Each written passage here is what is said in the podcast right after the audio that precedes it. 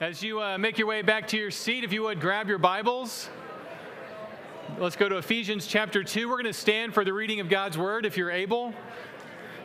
We're into the book of Ephesians chapter 2. Uh, if we haven't met, my name is Dustin. Uh, not to be confused with the Dustin who uh, you saw a picture of earlier. That's a different Dustin. There are now two of us, which is very confusing. Uh, we're into Ephesians chapter 2, verses 11 through 22. If you're just joining us, we're going through the book of Ephesians, uh, really just passage by passage this fall, and uh, we'll finish up at the end of the year. And today we are into Ephesians chapter 2, verses 11 through 22. It's page 1160 in those blue hardback Bibles. I'd love for everybody to have a copy of God's Word out in front of them. Uh, there are blue Bibles all throughout the room. Just grab one of those, turn to Ephesians chapter 2, verse 11, page 1160. Uh, with that in mind, friend, let's hear from God's word. Paul writes, Therefore, remember that at one time you Gentiles in the flesh, called the uncircumcision by what is called the circumcision, which is made in the flesh by hands, remember that you were at that time separated from Christ, alienated from the commonwealth of Israel, and strangers to the covenants of promise, having no hope and without God in the world.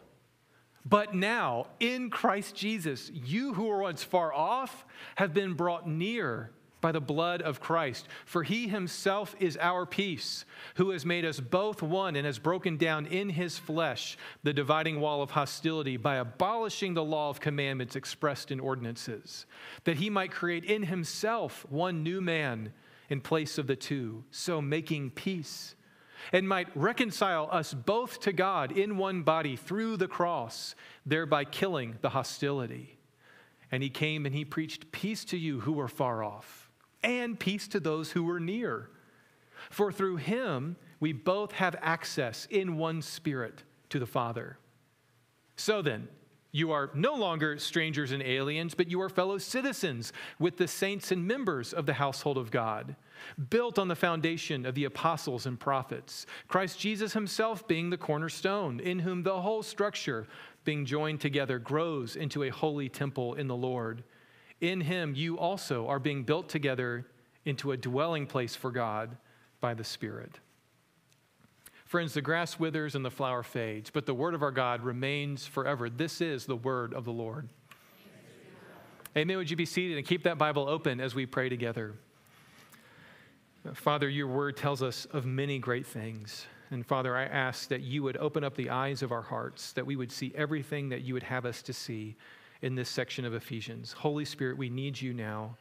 In Jesus' name we pray. Amen. Men don't want to be alone. This is the great secret that my wife has revealed to me in the last couple of months. Men don't want to be alone. We want to be left alone. Did you catch that? There's a difference. On Saturdays, I don't want to be alone at my house. I just want to be left alone so I can like watch football and stuff. because if I'm all alone, then the weight of loneliness seems to weigh heavily on me. You know, when you think about loneliness, being isolated, alienated, that's all over the passage this morning. And what I want to suggest to you as you think about your experience of loneliness, just keep something in mind. Um, and this is true, especially if you're a guy and you just like to be left alone, right? But you're also, you don't want to be totally alone. Uh, you know, when you and I think about loneliness, we often think about a certain age in life. What's the age in life we were really worried about being lonely? Usually, like young adulthood, middle school through, I don't know, mid 20s that age is racked, especially for middle schoolers and high schoolers, by a fear of being socially isolated and left alone. In fact, as like you see like friend groups form, you know, and if you're in middle school, high school, you you vividly know what I'm talking about. There are friend groups that get formed, and the greatest fear that you often have, or I would have, is what falling through the cracks between the friend groups, right? The cliques. Uh, that's what sometimes people will call them. Well, uh, you know, I used to be a youth pastor, so I thought about that quite a lot because I wanted people to break through their cliques and everything. And I read a book to try to help me understand that aspect of teenage life. And it was written by a youth, youth ministry professor, if you can believe it, down in California. And uh, what this professor did to try to understand cliques and how teenagers grow up, he wrote a book called Hurt. And it was his personal account of leaving the seminary And this professor, to understand teenagers, you know what he did? He became a substitute high school teacher for a year to try to understand the life experience of lonely teenagers. And uh, you don't have to read the book. Guess what the defining experience of high schoolers is? That of being hurt and being alone, feeling lonely. And what's fascinating about that book is he suggests that you know his theory as a you know kind of a psychologist as a youth ministry professor is that actually what middle school and high school cliques are are not so much groups you know to hate other groups it's actually a survival tribe that there is an element of teenage life that no parent, no teenager, or no, no, no teacher can really enter in except the teenagers themselves. They're in their own social world. And so what happens is, out of fear, teenagers form little survival tribes. Uh, you know, what is it called? You circle the, the text messages. Yeah, that's what you do. right? What I want to suggest to you also is that that fear of being alone, of being alienated from other people, of never quite breaking in, um, it, it stays with us. This is why men don't want to be alone. You carry it with you for the rest of your life. This is why things like divorce are so painful, is because it's an utter sense of alienation, of not knowing a place. It's interesting to me that that's where Paul begins this section. Look down at Ephesians chapter 2, verse 11. He's just been talking about the incredible aspect of the gospel that we're saved by grace through faith. And now he's going to go through and say, okay, here's what it means. Therefore, therefore, knowing the gospel, everything we talked about last week, remember that at one time you Gentiles in the flesh, called derogatorily the uncircumcision by the people who call themselves circumcised. Remember that you were at that time separated from Christ alienated from Israel, strangers to the covenants. And if that wasn't clear enough, remember, Gentiles, before Christ entered your life, you had what? What does verse 12 say? No hope, and you are atheos, without God in this world. Paul begins our section ultimately by reminding us of that deep sense of loneliness that you and I all have and yet, what he says is that deep sense of loneliness actually comes not just from being unreconciled to other people, but actually not knowing God and being reconciled to Him. The most important relationship you have, friend, is your relationship with God. It's the only relationship that's going to go on for eternity. He is your true Father. And if you get that relationship fixed, you may actually be surprised by what happens horizontally in your relationship with other people. At least that's what this section is suggesting. So, what is it that Paul's driving at? Well, I'm going to give you sort of a basic outline, and let's see if you can hang with me. We're going to look at verses 11 through 13, then 14 through 18, and then the last section is going to be 19 through 22. So, if you want to outline, that's it 11 through 13, 14 through 18, 19 through 22. So, look at verse 11. Let's look at our first section. What are we supposed to understand? You're supposed to understand, friend, who you are. Who you are and who I am. That's the first thing. You know, you know, ever heard that old Greek philosophy saying, know thyself? Well, it's not just about knowing who you are, it's also knowing who God is. Who are we? That's what Ephesians is all about. In fact, if you've been here for a few weeks, you may remember vaguely that I've used kind of a strange way of talking about it. But if you were to understand the book of Ephesians, if you want to remember what this book is all about, chapters 1, 2, and 3 are all about the indicatives of the gospel. Indicative is the verbal tense for what is. Basically, it's a way of saying Ephesians 1, 2, and 3 tell you who God is and who you are and who we are as His church. There are hardly any commands. A command verb is called an imperative clean up your room, right? You are my beloved child, clean up your room. Indicative, you are my beloved child. Imperative, clean up your room, right? Well, chapters 4, 5, and 6 in Ephesians are all of the imperatives. What does it mean to really live like a Christian? What does it mean to live like somebody who's redeemed? So Ephesians 1, 2, and 3 are all about who we are and who God is. But saying that, our passage here has the only command verb in the whole section. Look down at Ephesians 2, verse 11. This is the only time in Ephesians 1, 2, or 3 that you are told to do something. It's the only imperative verb. And what is it? Look at verse 11. It's an imperative to remember who we were before Christ. the indicative, then the commands. Basically, what Paul is saying is he's speaking, we, we learn clearly that the church in Ephesus at this time is made up of ethnically non-Jewish people. So if you were to, you know, look at, you know, racial divides in our country, we're looking at them differently than how they would have looked at them during Jesus' time and Paul's time. What was the great racial divide in Jesus' day? Anybody know? It was between Jews, that is the descendants of a man named Abraham, and what was the physical sign that you were a Jew? What, could, what would happen to you when you were a child? You weren't baptized, you were circumcised. And there was a physical sign that you were different. And you also did what? How else, how else would you know a Jew by a non Jew? Would they have gone to the barbecue and gotten pulled pork? No. They ate differently. They worshiped differently. Once a week, they had the audacity to do what? Not work. They rested because they remembered that God created our world in six days and rested on one, so they don't work one day a week.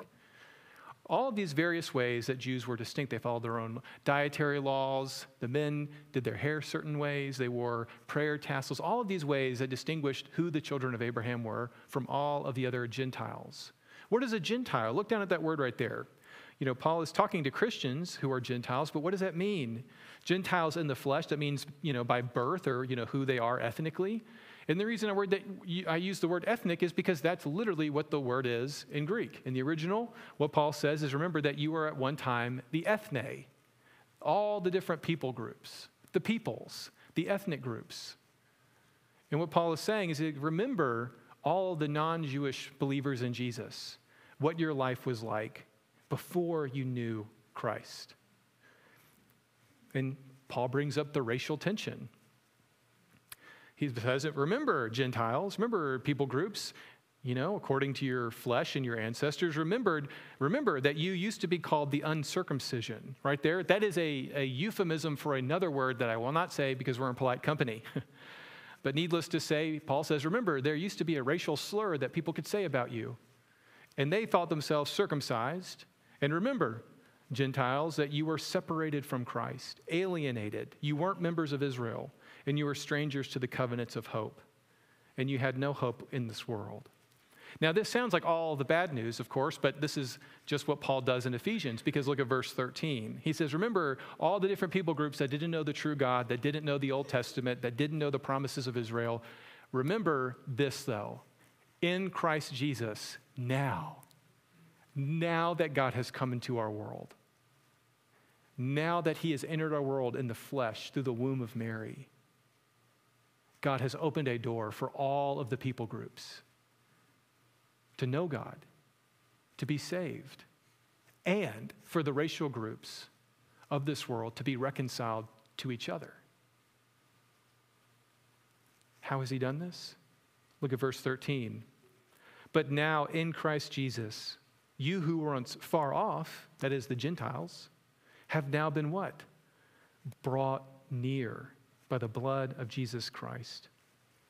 Now, what are we supposed to do with this section? What are we supposed to understand? I mean, okay, so uh, this is a lot of theology. Okay, I'm just gonna, I'm, you know, I'm not gonna, you know, bury the lead. This is a lot of theology. So just hang with me for just a second, okay? Because at some point you got to use your brain if you're gonna know the Bible, right? And y'all have wonderful brains, so try to hang with me for just a second. If you were to try to understand the story of the Bible, it is a very clear story, and you should know the basics of what I'm about to say. The more you understand what I'm about to say, the, the easier it's going to be to kind of understand where the Bible is going and why Jesus is such a big deal, and also why God has torn down the racial divides that we would think define our world. Okay? So let me just let's just track that. So one of the things that Paul says is the the people groups, you know, of which I, I am not Jewish, for the record. I am I'm also not Costa Rican. I descend from places like Ireland and England, as you maybe could have guessed. But my point is, is that I'm part of this group of Gentiles. Not everybody in the room is a Gentile. There are some ethnically Jewish people in the room, but primarily we're Gentiles, y'all. Okay, we're just Gentiles. Not everybody. And that would be like Ephesians, right? Apparently, Paul thinks a lot of them are Gentiles because he says, hey, you Gentiles. So, what is it that we're supposed to see? Well, we don't know who the Messiah is. Left to ourselves, we don't know who the true God is. We worship all of these false gods. We try to strive, we strive to find God, but we don't know the truth. And the Gentiles did not know God's holy word in the Old Testament. And of course, they weren't citizens of Israel, because we were citizens of foreign nations that worship foreign gods. And what's interesting, though, is what Paul says in verse 12 is he says, You are strangers to the covenants of promise, meaning that you don't understand what the covenants were all about. So, what in the world is a covenant? What is the world in a covenant? To understand this, I think, is to understand pretty much the Bible. Uh, and that's not an overstatement. What is a covenant? Anybody know? A covenant, uh, you can remember this, you could write it down. A covenant is a solemn bond sealed in blood. A solemn bond between two parties that's sealed in blood. That's why marriage is a covenant. Okay, it is a solemn bond. But if you read the Old Testament, you'll know that God makes certain defining covenants all throughout the Old Testament that give shape to the whole story of humanity. And if you don't know these basic covenants, it's like trying to understand a human body but not understand the skeleton or even know a skeleton exists. I mean, what gives shape to a human body? It's, well, it's a skeleton. If you don't understand skeletons, why would the human look this way? This is the skeleton, the story of God. All right, so what's the first covenant we see in the Bible? What's the first solemn bond? The first, and this is a promise, it's a promise from God that the people groups, the nations didn't know. The first promise is to a man named Noah. In Genesis 9, God makes a promise to Noah. What's the solemn bond that God says? I will never again what? Flood the earth. In fact, what God is promising you and I is that He is going to redeem this world not destroy it in a fit of rage, but because God loves this world, He is committed to it. And God is so committed to this world that He's given us a sign of that covenant promise that whenever we see it, we can remember that God is committed to us in our world. What's the sign of that covenant? The rainbow. God makes another important covenant. In fact, I wouldn't, I, I'm not even being hyperbolic here, and I'm kind of a hyperbolic person. These are the most important verses in the Bible. It's Genesis 12, 1 through 3. Most important verses. They give shape to everything else. It's like the spine of the skeleton. God takes a man named Abram, and in Genesis chapter 12, he says, I'm going to take you from the pagans, worshiping all these false gods, and I'm going to make of you a people that will outnumber the stars. And I will bless you, and I will make your name great. And he says, But here's why so that this one man, Abraham, who has this huge lineage that we will know as the people of Israel, the Jews, he says, I will bless you so that you will be a blessing to all of the families of the earth. So the charter mission, according to Genesis 12, 1 through 3 of Israel, is to what? Be a distinct nation. And they are distinct because they are going to bless all of the other people groups, the ethne of the world. And what's the sign of that promise? That you, if you were part of Abraham's descendants, what sign do you get? How do you know that you're one of the children of Abraham? You get circumcised on the eighth day. Of course, God gives another covenant. And this one is also incredibly important. God makes a covenant with a man named Moses. And you've probably heard of this covenant, this solemn bond, because God delivers the descendants of Abraham out of Egypt and he brings them out of slavery and he gives them something you may know as the Ten Commandments. The Bible calls it the Book of the Covenant. And God makes a solemn bond with the people of Israel. This is Exodus 24. And what is the terms of the covenant with Moses? God makes a covenant with Moses on behalf of Moses and all the people of Israel. And he says, if you obey these laws, if you obey all the laws in the Old Testament, if you obey all these laws, the Ten Commandments, you know, all the dietary laws, you will get what? What's the solemn promise? They will get the promised, anybody know? The promised what? The promised land, right? But if they break the covenant and they don't follow God's law, they will be removed from the land. And then to seal that covenant, Moses takes some blood and he sprinkles all the people with the blood and he says, You've now received the sign of the covenant. He spritzes them with the blood of the covenant. You may think, okay, that's enough, Dustin. I'm not done. God makes another covenant, another solemn bond that is crucial to understanding the Bible. In 2 Samuel chapter 7, God takes the king of Israel, a man named David, who is a man after God's own heart. And he says, of all those people groups, all those descendants from Abraham, that one man, all these descendants, all those people, the Messiah who is going to reign forever is going to come from your specific line. The Messiah is going to come. He's going to be the son of David.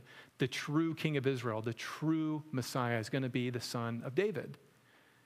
And then the last covenant in the Bible, we see God raises up this nation. They are the people of Israel. They are distinct. They are circumcised. They have a king. But do they succeed in their mission? Are they distinct from the nations? Do they love God with all their heart, soul, mind, and strength? No, they fail in the mission, and God has to remove them from the promised land. And of course, He brings them back. But as He brings them back at the end of the Old Testament story, we may think that the, the project failed. But actually, in Jeremiah 31, God makes a promise, and He says, One day, one day, I will make a new covenant. A new covenant better than the covenant of Noah, better than the covenant of Abraham, better than the covenant of Moses, better than anything you could imagine, because in this new covenant, I will write my law not on tablets of stone, but where? He says, on human hearts. And all people will know me. Not because I wrote laws in stone, but because I wrote, I wrote my law in their heart, and I will wipe away all of their sins forever. And friends, when Jesus Christ enters our world, when God enters the womb of Mary and he's born a human, he is what? He is the true son of David. He is the fulfillment of all of the Mosaic laws. He fulfills all of the Moses' laws. And he is the ultimate child of Abraham who has come to bring salvation to all of the nations. And he is the promise of the covenant with Noah, that God is not going to destroy our world, He is committed to saving it. And on the night when Jesus is betrayed, He takes bread in a cup and He says, What? This cup is the what? The new covenant, the new promise in my blood. Friends, the reason I, I bring up all of this is this is what all of history is building up towards the revealing of who Jesus Christ is. The whole story of the Old Testament, the whole story of Israel is all meant to reveal to us Jesus Christ, the Savior not just of the Jews, but for all people, so that all people could come to know the one true God. Friends, this is the greatest news you could ever possibly hear because it pertains to everyone in this room.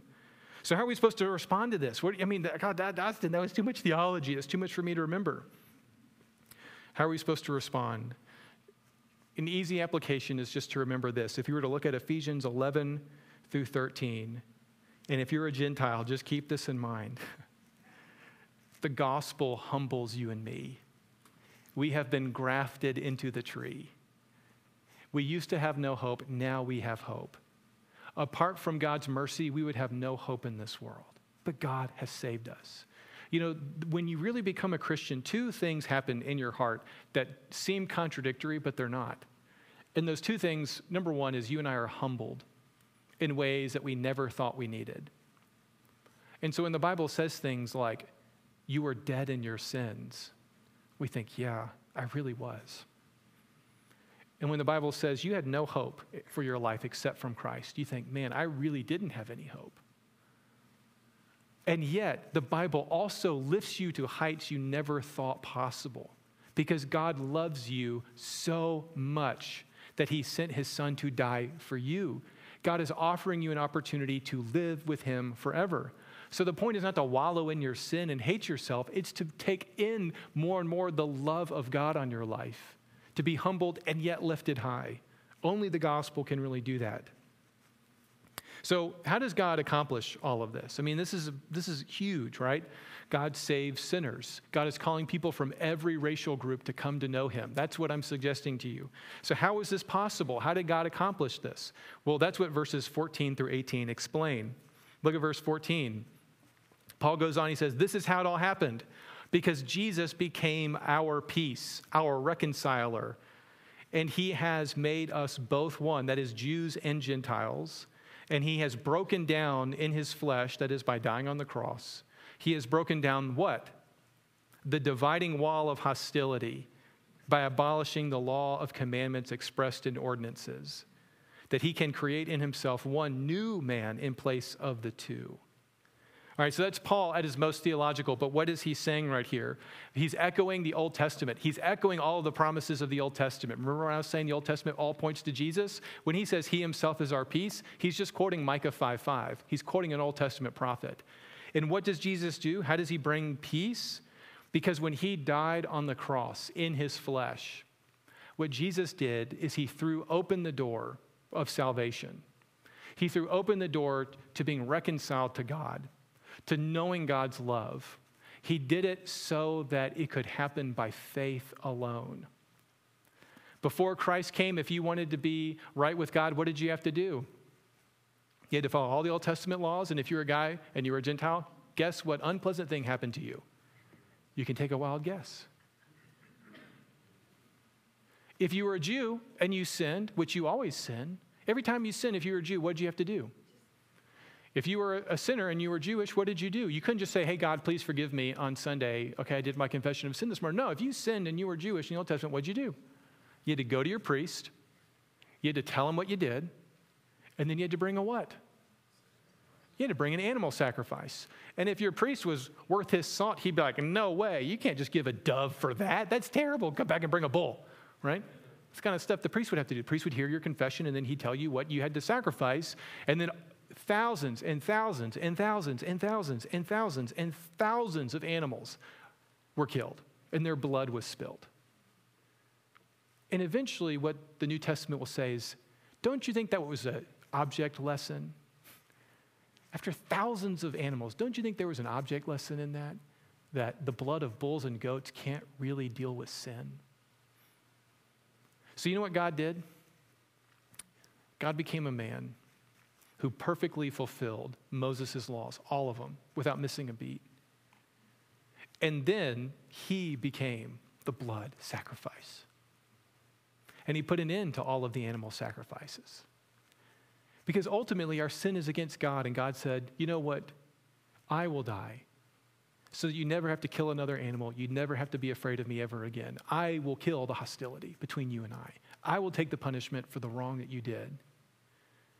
And by doing so, Jesus put an end to the laws and the ordinances of the Old Testament. To be right with God, you don't need to be circumcised.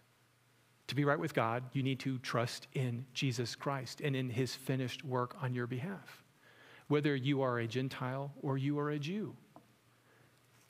And what's amazing is Paul says this is the hope that you and I have, that we are reconciled to God through faith in Jesus. And that is for the Jew and the Gentile. In fact, it is for everybody. But the amazing thing, friend, if you can really believe this, and this is hard for our world to hear, is that if people are reconciled to God, if sinners are reconciled to God, immediately they're what? They are reconciled to others. There's a vertical reconciliation between you and God, and then what Paul has the audacity to say is that Jesus tore down the wall of hostilities between all peoples. The racial divide was Jew and Gentile. And there were a myriad of ways that Jews were to be marked off as distinct. Uh, if you were to go into the Old Testament times, if you were to, you know, live or if you were to be alive in Jesus' day and you went in Jerusalem, what's in the center of Jerusalem? Anybody know? What building's in the middle of Jerusalem? It's not there today. Hadn't been there since AD 70. But if you went to Jerusalem during Jesus' day or Paul's day, what was in the middle of the city? The temple, the place where heaven and earth meet. The temple, right? That's what a temple is. It's where heaven and earth meet. It's where God enters our physical world. But did you know this? If you were alive in Paul or Jesus' day, they had built an extra partition in the temple. And you know what it did? It blocked off Gentiles from going any further. In fact, archaeologists recently have found the sign where it says if any Gentile gets any closer to the temple than this specific wall, their death is on their hands. You know what they did? They made a court of Gentiles, and then they said, Gentiles, you better not cross this, because he's our God, not yours. And if you cross this line, buddy, you may end up dead. And what the gospel has the audacity to say is Jesus Christ on the cross ripped that partition wall to shreds. And now any Gentile can go and commune with God. Friends, these are fighting words. In Acts 21, Paul, who's writing these words? You know why he's in prison? You know, Ephesians, you know, Paul's writing from, from prison. You know why he's in prison? You know, what, you know what he did that was so bad that threw him in prison? He brought a Gentile past that wall, and a riot erupted. Paul says there is no wall, there is no partition. Christ has put the hostility to death. We see the world as divided. God sees he's making a new humanity, not based on outward signs like your racial group or your ethnic color or anything, but a new humanity where everyone is defined by if they bow the knee to King Jesus or not. So the question is, friend, are you in that new humanity? Do you bow the knee to King Jesus? If you do, you are part of that new humanity, that new man. You're no longer a part of the world that's divided. You are part of the world that is reconciled to God. Let me just finish up verses 19, to, 19 through 22. What does this mean? Right? What does this all mean? Well, verse 19, he, Paul says, So then, if you are a Gentile, but you have faith in Jesus, if you're anything like me, it says, So then, you are no longer strangers and aliens, but you are what? Fellow citizens with the saints and members of the household of God. That we are built on the foundation of the apostles and prophets, Christ Jesus himself being the cornerstone, in whom the whole structure being joined together grows into a holy temple in the Lord. So, what does Paul say? What does this mean for our world? What does this mean for you and me? Well, let me just finish with this. Um, I'm trying to think how I want to say it. Um, we live out of our metaphors. I'll start with that. We live by the metaphors that we tell ourselves, more than we think. We live by our metaphors, right? Um, the easiest example to prove this point is um, have you ever seen that movie, The Sound, is, the Sound of Music? Who's the dad? Anybody know Captain Von Trapp? Have you seen The Sound of Music? You, some of you are looking at me like you've never heard this movie. It's a great movie. You'll love it. I won't sing any of it like I did last week, but you know, I could. The dad, Captain Von Trapp, he is a naval captain, which makes no sense because he's from Austria, which is a landlocked European country. Never understood when he's like, Captain Von Trapp of the Austrian Navy. I'm like, what? It's like having a naval base in Nebraska. It's like, all right, I guess if you want to do that, you can. The point being, Naval Captain Von Trapp is a widower. His wife is dead. He has a bunch of kids. And how does he parent his kids? You may remember? He has a little naval whistle and he treats his kids like they're little sea cadets, right? Because he's living out of a certain metaphor. I am a captain, my crew is my family. And is that any way to parent? No, it's no way to parent, and that's what Maria has come to do, is show him how to really parent, right? But right now, the metaphor he's living out of is I am a naval captain, these are my you know, sea cadets. But that's not the right metaphor. So, what I want to suggest to you is Paul finishes this passage, and he's trying to get you to think differently about racial divides that people see. And what he does is he gives you many metaphors to sort of live by. They're meant to expand your imagination your divine imagination. The first one in verse 19 is he says, What? If you feel isolated, if you feel alone, if you feel alone in Christ, you are not. You are not a stranger. You are not alone. You are not an alien. You are a citizen in God's city. And what is God's city? He's, he's careful. He doesn't say you're all Jews now. That would be silly because they're Gentiles. What he says is you are citizens. And what's the great city of God that all of the Gentiles can join? Well, Psalm 86 says it's the city of Zion, the city of God. This is why many black churches in the South are called Mount Zion Baptist Church, because they're remembering that they are full citizens of God's city. And Paul says, you are, don't live by the metaphor that you are alone. Live by the metaphor that you are citizens of Zion. The second metaphor that he gives is he says, You are like a household. You're in the household of God. Do you see that? And he gives this metaphor uh, of a home, right? A building, a home. And he says, of course, that the foundation is the apostles and prophets. That's the New Testament apostles and prophets. But of course, if we are like a home, what is the cornerstone of the house? If we're a house, Jesus is the cornerstone. And then the apostles come and they give us the New Testament. And we are built together into a beautiful house, right? Uh, Peter in 1 Peter says it this way we're like living stones. So, if you're a Christian, one of the metaphors you should be living in is you are one of the living stones in the house of God. You are citizens of Zion. You are a piece of the house. You have a critical part to play. You are not alone. You are not isolated. You are not alienated. You are joined together with other Christians in the household of God. Notice he doesn't say, if you take your member vows, you are automatically, by your faith in Jesus, united to other believers.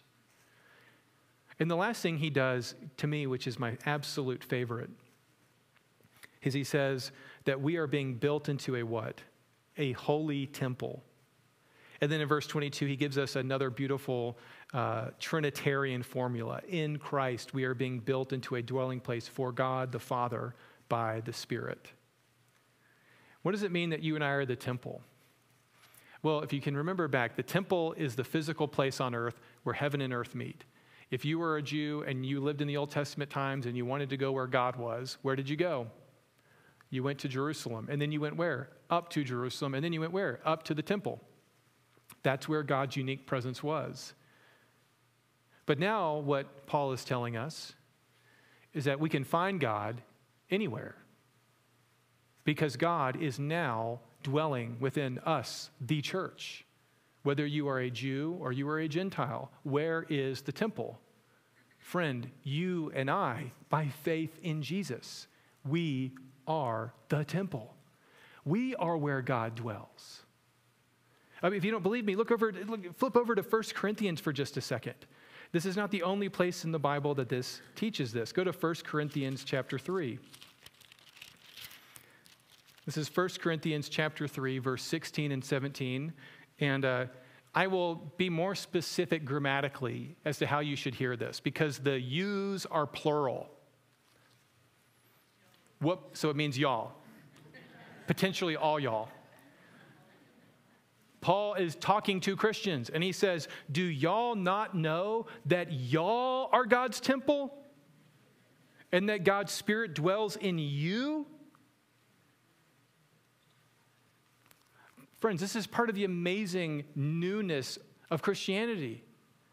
If you were going around and you were telling people about Jesus, you could say, like, hey, you can be reconciled to God. You can have faith in the one true God. And they say, well, what about the other gods? You're like, oh, they're all made up. They're totally fake. They're liars and they're deceivers. Don't worship those gods. Worship the one true God.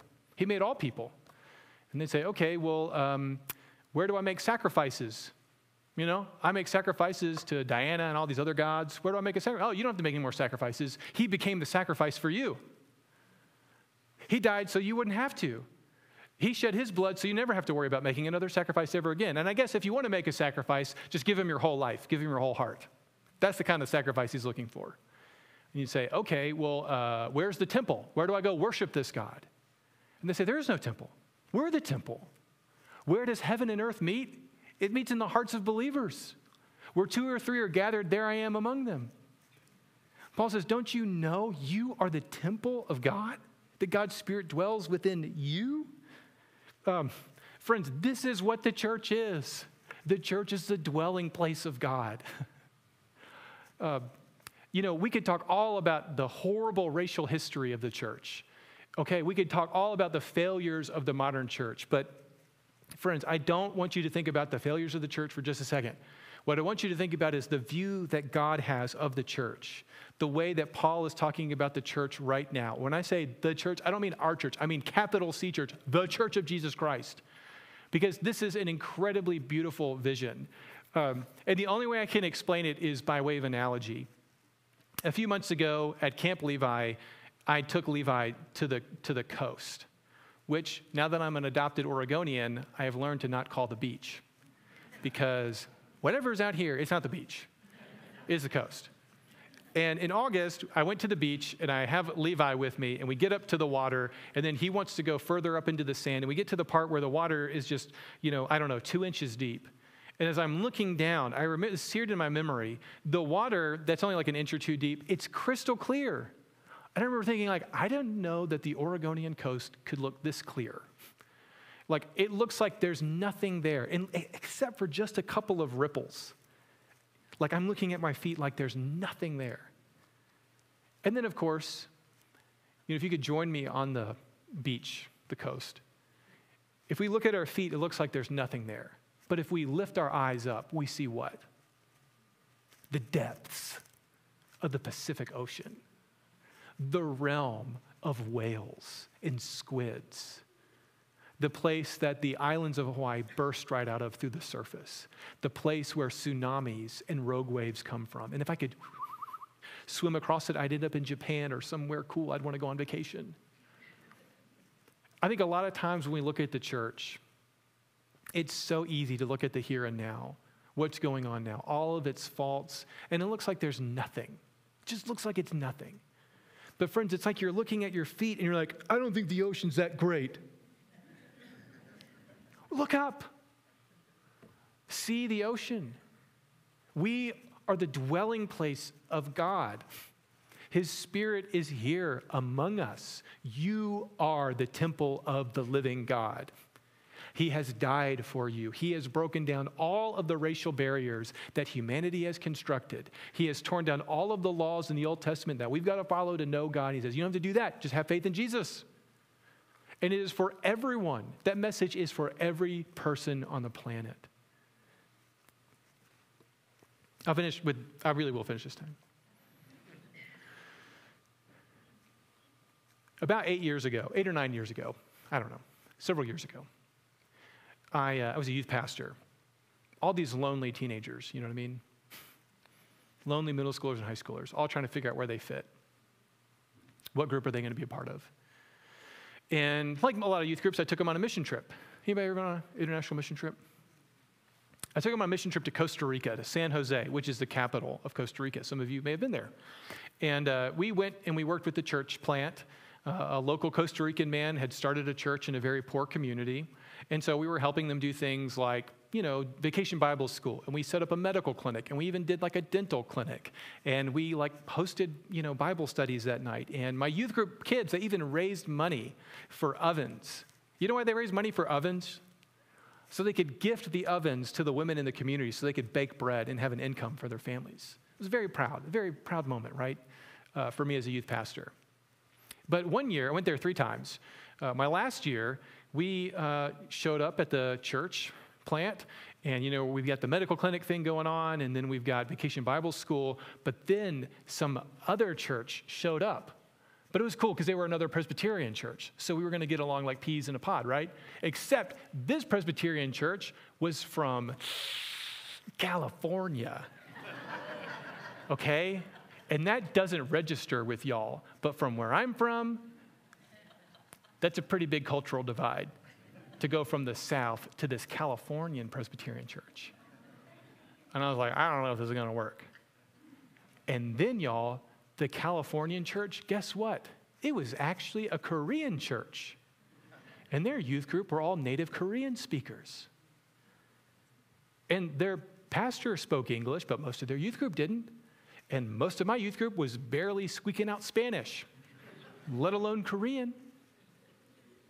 And so here we are, Southern white kids, Korean Californians, working to encourage a church in Costa Rica. And to add another beautiful wrinkle to it, my favorite part about that church plant was actually that church planter that started the church. He was ethnically Costa Rican, but the people that he was serving, they all lived near the old city dump. It was the worst part of you know, San Jose. Nobody wanted to live there. And so that's why the poor people lived there, because the property value was low, right? Except the people that lived in that part of San Jose, guess what? They weren't Costa Rican. They were Nicaraguans who had crossed the border illegally. I remember talking to one of my really politically minded youth group kids one day, and we're walking around. And he goes, Well, you know, they're all Nicaraguan. They're not Costa Rican, so stop calling them Ticos, because that's not what they are. And He goes, You mean they're illegal immigrants? They're not supposed to be here. And I said, You're not in your country anymore, buddy. So, all that to say, we had a Costa Rican guy who was not paid a cent to be the pastor, loved those Nicaraguan migrants so much that he planted a church for them, even though he benefited very little. And then he pulled together these Korean Californians and these white North Carolinians. And then one day, we all gathered together to pray. And I didn't close my eyes the whole prayer. I just looked around, saw all these different people. And you know what I saw? The temple of the living God. Let's pray. Father, we thank you that you have torn down the wall dividing all peoples. Lord, we pray that more and more we would see others and we would see your church from your vantage point. Father, thank you for putting to death the hostility between people. Thank you for bringing us near to you by what you did on the cross. Lord, more and more we want to see people amazed at your death and your reconciliation of this broken world. Father, give us eyes to see. And Lord, we build our lives on your word. Amen.